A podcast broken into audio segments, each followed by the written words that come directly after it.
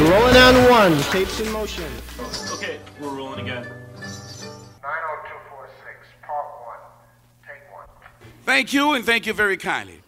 It is indeed a great pleasure to present to you at this particular time Mysterious Objects at Noon, Episode 2.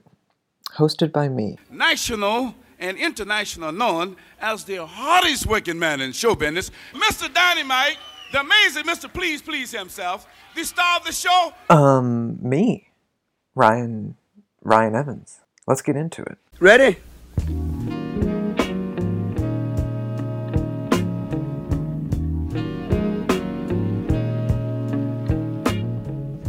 Okay, so the name of this one is going to be Two Niles to Sing a Melody.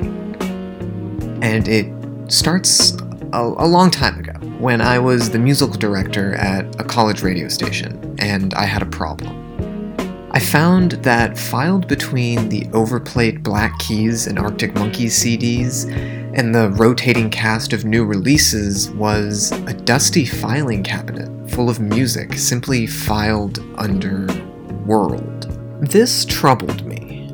The way that we in the US label any music not created in our borders as world music seems very telling. But more importantly, it also serves to homogenize an entire globe's worth of cultural exports and musical traditions into one sterile and vapid haze. I spent the better part of a semester attempting to make some sense of the world section, trying to divide by continent, country, culture, styles. But the more I organized, the more apparent it became to me just how little I knew about music from outside my very narrow circle. For me, one of the first big breakthroughs was the music of Africa. Welcome to Flight 002 to Africa. Flight time will be 10 hours and 45 minutes. As someone who grew up listening to funk and blues, the rhythms and tones of African music at large felt like a familiar echo. In his book Blues People, Amiri Baraka draws the line from traditional African music to the polyrhythmic, drum driven folk music of the first American slaves, to the spirituals that grew out of the African American Christian church, to the sorrow drenched, shouted blues, and eventually to the birth of jazz.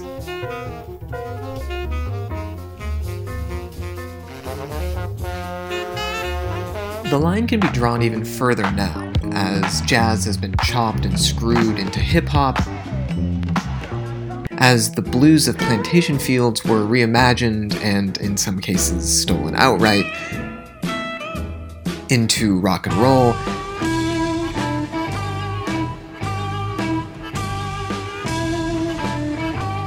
As the spiritual music coming from Baptist churches is reborn into soul,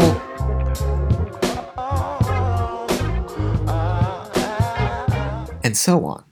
There is so little American music that doesn't owe at least something, if not everything, to the musical tradition of African Americans, and tracing far enough back to the musical cultures of Africa. This is Africa. Land of all black.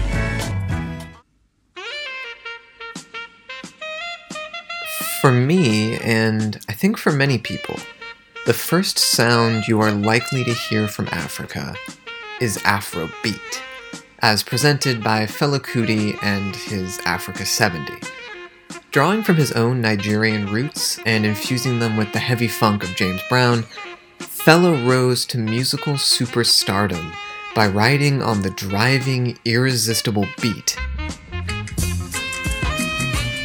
Tony Allen's drums provide the foundation, a band of excellent musicians build upon it, and at Fela's urging, launch into long, politically motivated, funky in the extreme tracks that stretch, stretch, stretch.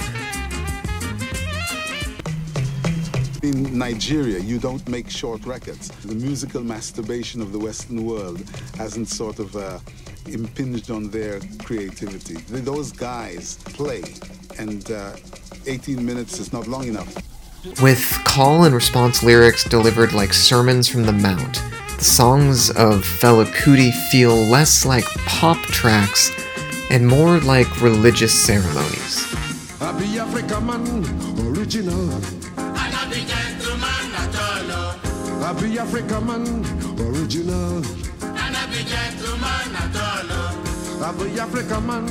Original. Fela continually criticized the Nigerian government in his music, songs such as Zombie and Gentleman directly critiquing the military dictatorship and class of reigning elites. Zombie, oh zombie. Zombie, oh zombie. Zombie, oh zombie. Zombie, zombie. Zombie no go go unless you tell him to go. Zombie. Zombie no go stop unless you tell him to stop. Zombie. Zombie no go turn unless you tell him to turn. Zombie. Zombie no go think unless you tell him to think. His radical ideas in both politics and music brought the attention of the government, which made attempts on his life more than once. Fela's legacy lives on today. That's why it is. I'm still the number one band in Africa. Um, that is true. I made a little sacrifice for that, but that is what I wanted to happen. Because by the time I started to play my music, I was telling the press at that time that African music was going to be the music of the future.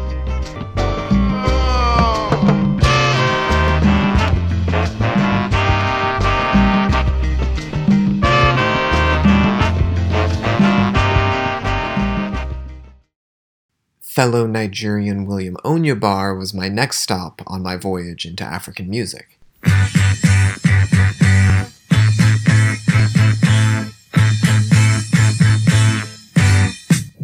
Little is known about Onyeabor, aside from the fact that he was one of the first musicians to fuse African music with synthesizers. Synthesizers that he brought back into Nigeria after studying abroad in Russia.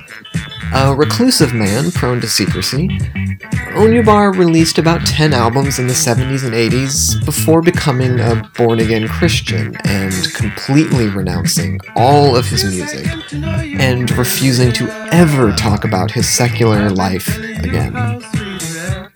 Take the track Atomic Bomb as a perfect example of his genius. What begins as a simple string of keys tapped out quickly becomes alchemized into a synth drenched funk free for all. The drums fuzzed out and seemingly programmed to get your head bopping, and the vocals undeniably jolly.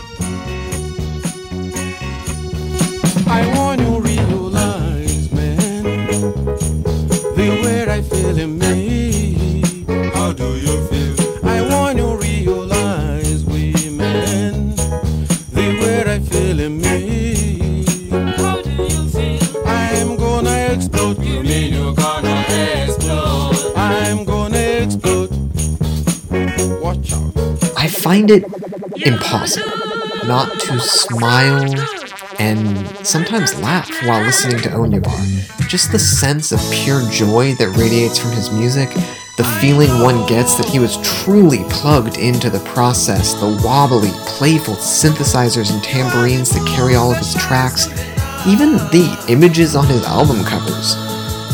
The man sitting at a keyboard surrounded by microphones and synthesizers, wearing a cowboy hat, sitting on a low wall wearing a huge red sombrero, velvet suits, white pants, every time a sly smile breaking out into a wide grin. And as much of a huge global musical star verging on God King as Fela became, Onyeabor sits perfectly in that cult status of artist who disappeared. The kind of name that people in the know share with winks and smiles. The kind of music that feels like a secret, a revelation, when you finally stumble onto it. My knowledge of the music of Africa expanded from there, to include the Saharan guitar masters Tinariwen, a group of Tuareg nomads who traveled northern Africa, combining the protest music of the area with Western guitar styles.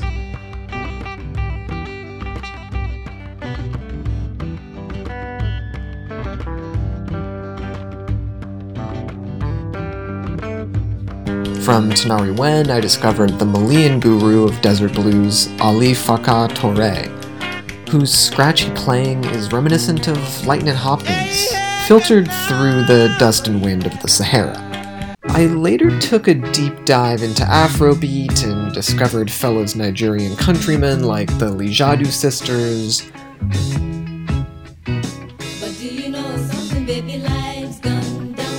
Orlando Julius,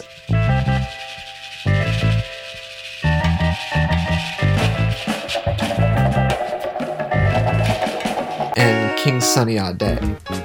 And for a while, that was where my knowledge of African music ended. All in all, a rather slim slice of musical traditions ranging from Nigeria to Mali to the Sahara to Ethiopia. Certainly not comprehensive, but enough to make me endlessly curious about what music might be waiting around any corner. But recently, I was sent down the rabbit hole again. I was sitting on my porch reading in the sun, and a song came on that instantly transported me.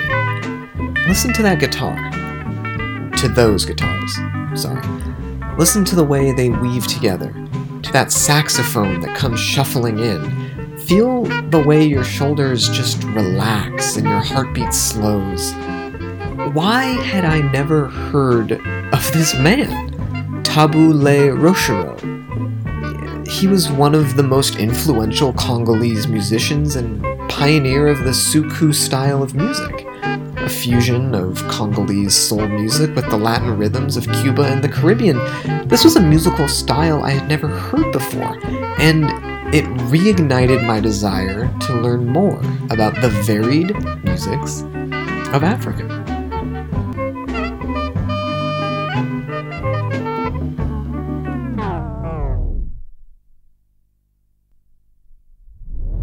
What follows is certainly not an exhaustive list, if such a list could ever be created, but is simply mm, the fruits of a feverish sprint down a rabbit hole of African music. I want to tell a couple of stories that wowed me, share some music that blew me away, and shout out some record labels doing the fantastic and important work of finding, restoring, and reissuing this music. For a more complete playlist, of the music I found so enchanting, you can listen to the accompanying Spotify playlist, which clocks in at about 5 hours, and explore the albums and the artists sampled there.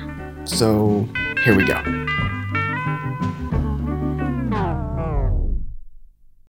One of the most enigmatic artists to emerge from my virtual travels into Africa has to be Funky Rob. Funky Rob, Funky, funky, funky Rob, yeah! The Accra native was born Rob Roy Reindorf, but one listen to his music quickly reveals how he earned his name. A spacey, cosmic slop of a stew comes oozing out of the speakers on the standout track, Forgive Us All. Sultry wah wah guitar pairs with trembling synthesizer as Rob's vocals not so much sung as much as declared in emphatic English, beg for forgiveness and mercy like a heavy soul singer. So great, we did it, comment. One can imagine him jamming easily with Funkadelic if given the chance and a hit of acid. Rob put out two Afro American inspired albums of horn filled psychedelic funk, and then the musical movement moved on. And he retired to open a chicken restaurant back in Ghana.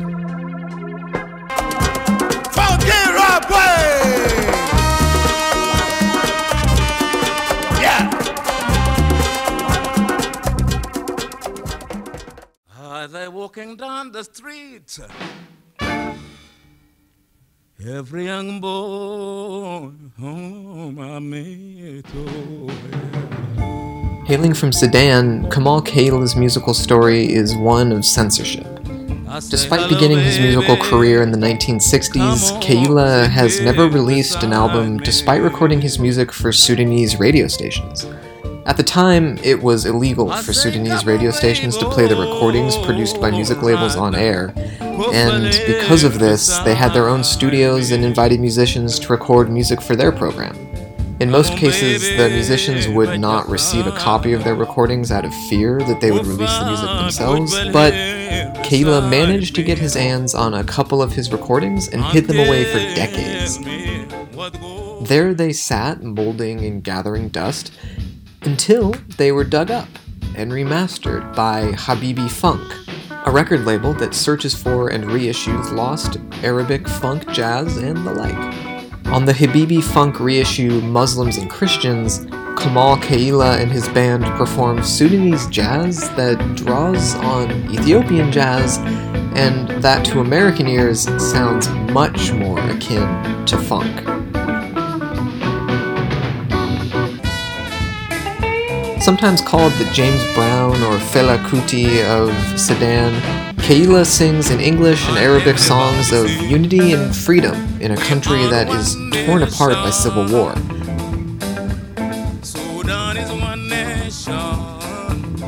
On the title track, he sings, Muslims and Christians, we are one nation. Those are brave words now, even braver when it was recorded in the 70s. Songs like African Unity and Agricultural Revolution speak to Kamal's politics, and the music accompanying the message is a robust, intricate style of jazz funk that feels equal parts American and African. When he sings in Arabic, the language contains an emotionality that easily jumps any language barrier. On the final track of the album, Ajmal Al Yam,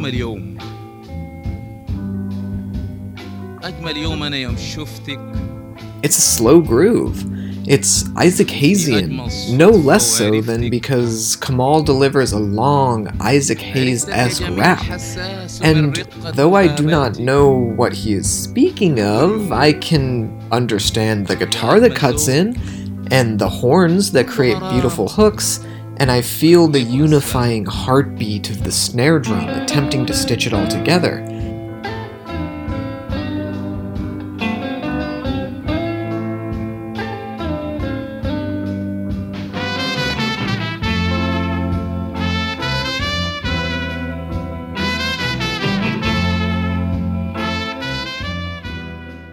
It became apparent in my research, jumping randomly from artist to artist, link to link, that even distinguishing musical genres by country was a futile effort. After all, the music of Fela Kuti was, in a sense, a different genre from the music of William Onyeabor, though they are both Nigerian. In Cameroon, thanks to the rescuers of lost music in Africa, the label Analog Africa, I found two of my favorite sounds, two disparate subgenres of dance oriented music Gandjal and the Makossa. Hey, Tungonora asta jam'am. Asemtatako adarni yamsam. On the Analog Africa compilation that brought together the lost recordings of Hamad Kalkaba, the sound of Gandjal can be heard clearly.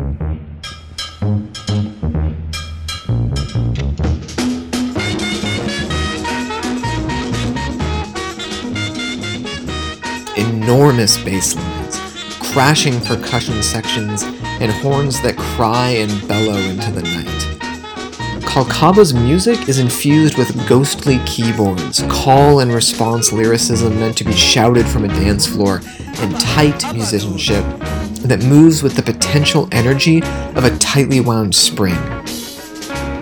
This is the modernization of the traditional music of northern Cameroon, and it feels like a national joy.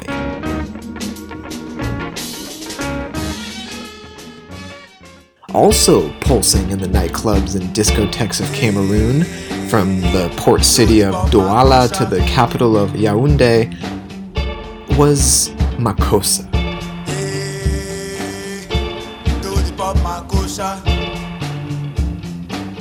As the traditional beat of the Sawa people's funerary music collided with merengue, high life, Congolese rumba, and later funk and disco, Makossa was born. One second of Makossa is enough to understand completely what it is about. That bass, oh, that beautiful Cameroonian bass, the silky horns, the proto disco dance beat that sets the soul on fire. Electrified funk guitar meets the cosmic fuzz of synthesizers. Chunky bass lines collide with drums so in the pocket that they seem to snap and tear their way through long, fiery tracks. One can picture the Cameroon of the 70s and 80s, the people unified in their pursuit of a nation free from colonialism, crafting music to display their traditions as well as push into the now and even the future.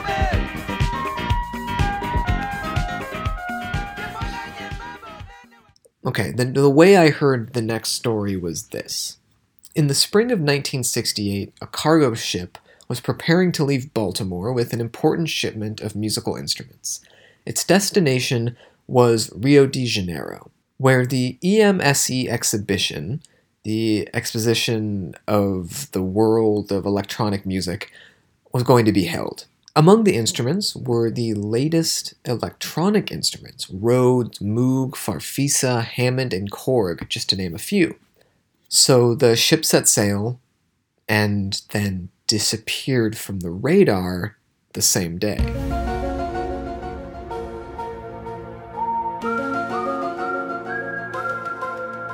A few months later, on the Sao Nicolau island of Cabo Verde, a small string of islands off the west coast of Africa, villagers awoke to find a ship stranded in their fields eight kilometers from any coastline. Portuguese scientists were sent to the scene, and after weeks of research, it was concluded that the ship had fallen from the sky. The bow of the ship showed traces of extreme heat, very similar to traces found on meteors, suggesting that this ship had penetrated the hemisphere at high speed. Okay, mystery permeated the event team of welders arrived to open the containers, and the whole village waited. The atmosphere, which had been filled with joy and excitement, quickly gave way to astonishment. Hundreds of boxes, all containing keyboards and other electronic instruments which had never been seen before, and all useless in an area devoid of electricity. The instruments were quickly distributed equally in places that had access to electricity, which placed them mainly in schools. The keyboards found fertile ground in the hands of curious children who picked up the ready to use instruments.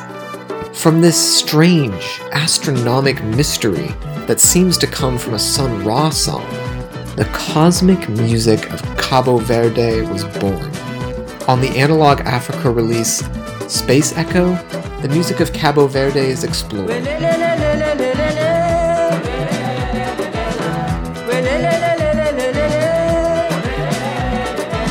The endless grooves that bore into the brain, the ecstatic horn lines, and undeniably funky bass, and most of all, the cosmic, heavenly synthesizers and electric keys. There are prodigal talents on display here, these songs seem as if they were beamed from another planet entirely. And perhaps they were. Closer to Earth are the compilation albums from Analog Africa, tellingly called African Scream Contest.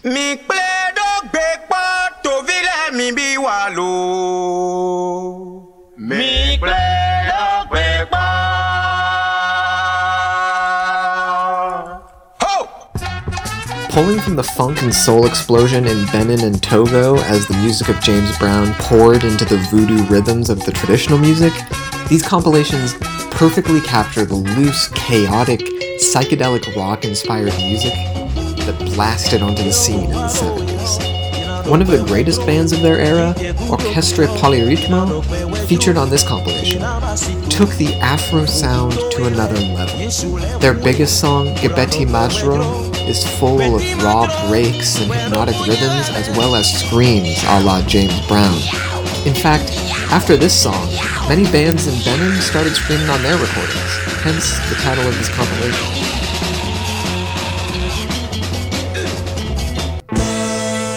Listen to the snarling feral guitar that introduces this song, Aminwe Vonuawe. That is the tone that garage rockers in the States have been searching for desperately. And here it is, on a track that is relatively unheard of outside of its native lands of Benin. I think that African Scream Contest Volumes 1 and 2 demonstrate the perfect commingling of American funk and rock with the creative genius and raw talent of the African continent.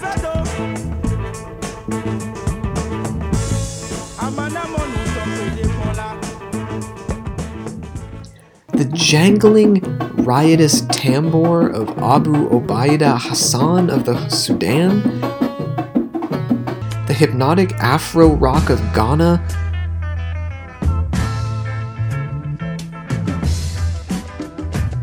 the rare female voice on the Afrobeat scene of Mary Afi Usuah. These are all sounds that defy the simple label of world music. These are all sounds that have a history, a story, a culture attached to them that are as profound and expansive as any other music. And to think of countries that are in their present form embroiled in war and famine, in humanitarian crises and political scandal, and to write those places off as something less, as containing an ounce less of humanity than any other country would be wrong. It would be criminal. To take Somalia, for example, and reduce it to the headlines and easy jokes and to ignore the people who live there, the people who breathe there, the people who create beautiful, poignant art that resonates loudly and is, to borrow a phrase, sweet as broken dates, would be to miss out.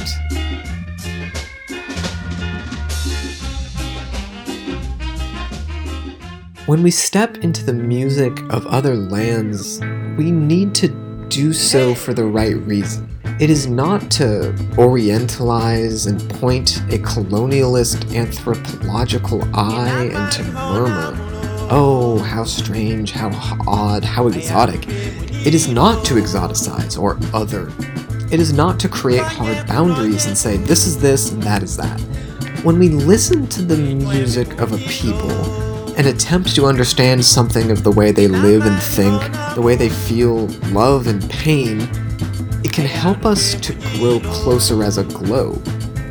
When you hear the threads of James Brown in the music of a man you'll never meet who lived his entire life in the Horn of Africa where you may never go, you know intrinsically that you would have had something to talk about had you the chance. You could have thrown on a JB's 45 and grooved for a while.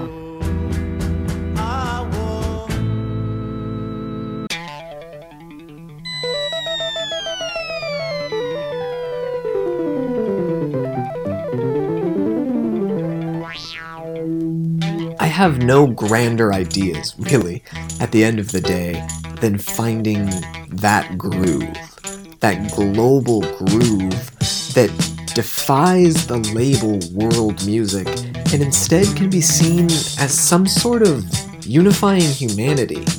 There is world music, but more importantly, there is a world of music out there.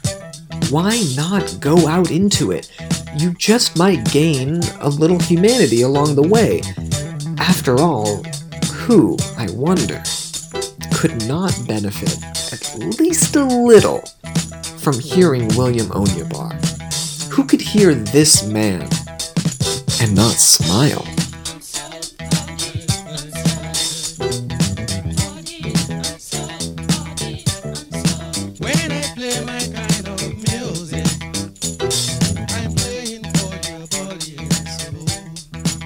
That's it for this episode of the Mysterious Objects at Noon podcast. You can read the most recent Mysterious Objects newsletter as well as the entire archive at mysteriousobjects.substack.com. A big, unofficial thank you to Analog Africa, Habibi Funk, Soundway Records, and all the other record labels doing the good work of restoring and reissuing music that would otherwise be lost. Now, Mysterious Objects at Noon is written and produced by me, Ryan Evans, which I guess you probably knew, but I need to include here at the end to make it all feel professional. Thank you so much for listening. Stay safe out there.